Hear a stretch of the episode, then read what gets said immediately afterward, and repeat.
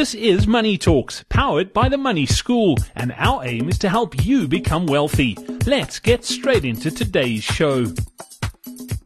Welcome to the next edition of Money Talks. It is powered by the Money School. Gary Kale with us once again. I'm Brad Brown. Gary, the last two podcasts we spoke about sort of bringing kids up uh, in a household and chatting to them about money and being open about it. But many of us grew up in households where it wasn't spoken about, and we had parents who were very different in the way they managed money. And I think of my example uh, growing up. I, I, grew up in a household where my mom was a, a pretty happy-go-lucky, and, and every month spent what she made and probably a little bit more, whereas my dad was very frugal and counted every cent and, and, uh, re- reaped the rewards because of that. And we, as parents now obviously project a certain way of dealing with money onto our kids. Where, where do, where do you find people typically learn about money and, and, and how can you change that if you're learning from a, a source that's probably not as good as it should be? Brad, generally speaking, people learn to manage money from their parent or guardian when they're growing up or they're going to get taught by lenders and retailers. Those are the two main areas because historically speaking, there was no real access to any kind of decent financial education.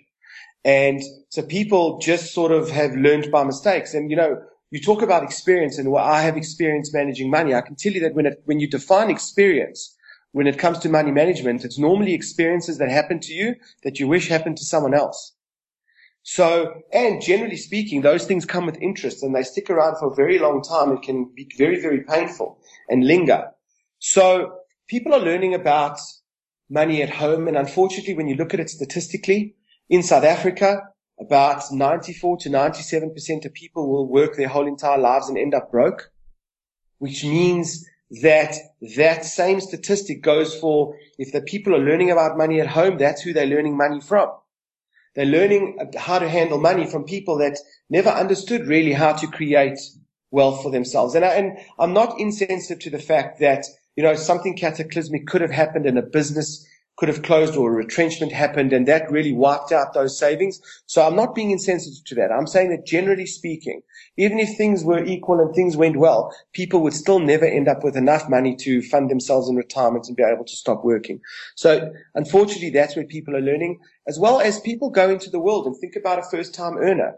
You know, they're wild and woolly and they get their first salary and they're starting to earn money and they also want to show their success. So they go to the retailers and the retailers will teach them a lesson. And it's a very powerful lesson. You can buy now and pay later. Isn't that a cool idea? Now, the problem is, is that that is a fundamental way to get onto the, into a debt trap. Because you now understand that you can go and you can buy something. You don't have to feel the pain of it today. So when you swipe your credit card, as an example, you haven't paid for anything. You didn't pay. Your bank paid.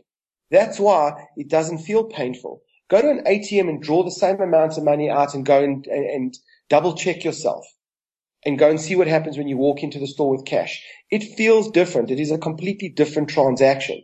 So unfortunately, you're going to probably get taught by retailers and lenders how to manage your money in a way that really, and this isn't a sinister thing that they do, but they're a business and they want to make money.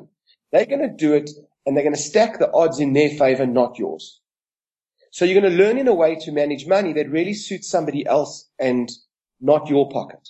And that is a problem. And that's why a formal education, or let me just say just a general financial education that's done by an independent, an independent, not somebody that's trying to sell you something, just an independent financial educator.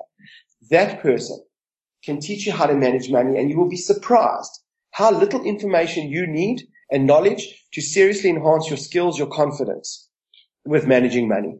And that's how it should be done. It should be done from people that spend their time understanding how to make things simple and how to make money work. And I believe that that's, and that's why we're in this business and that's why we opened the Money School. Awesome. Gary Kale, Money Coach, thank you so much for joining us on this edition of Money Talks powered by the Money School. We're back again in just a couple of days time. Until then, from the two of us, it's cheers. Thank you for listening to Money Talks powered by the Money School. To find out more about the Money School, head over to themoneyschool.co.za.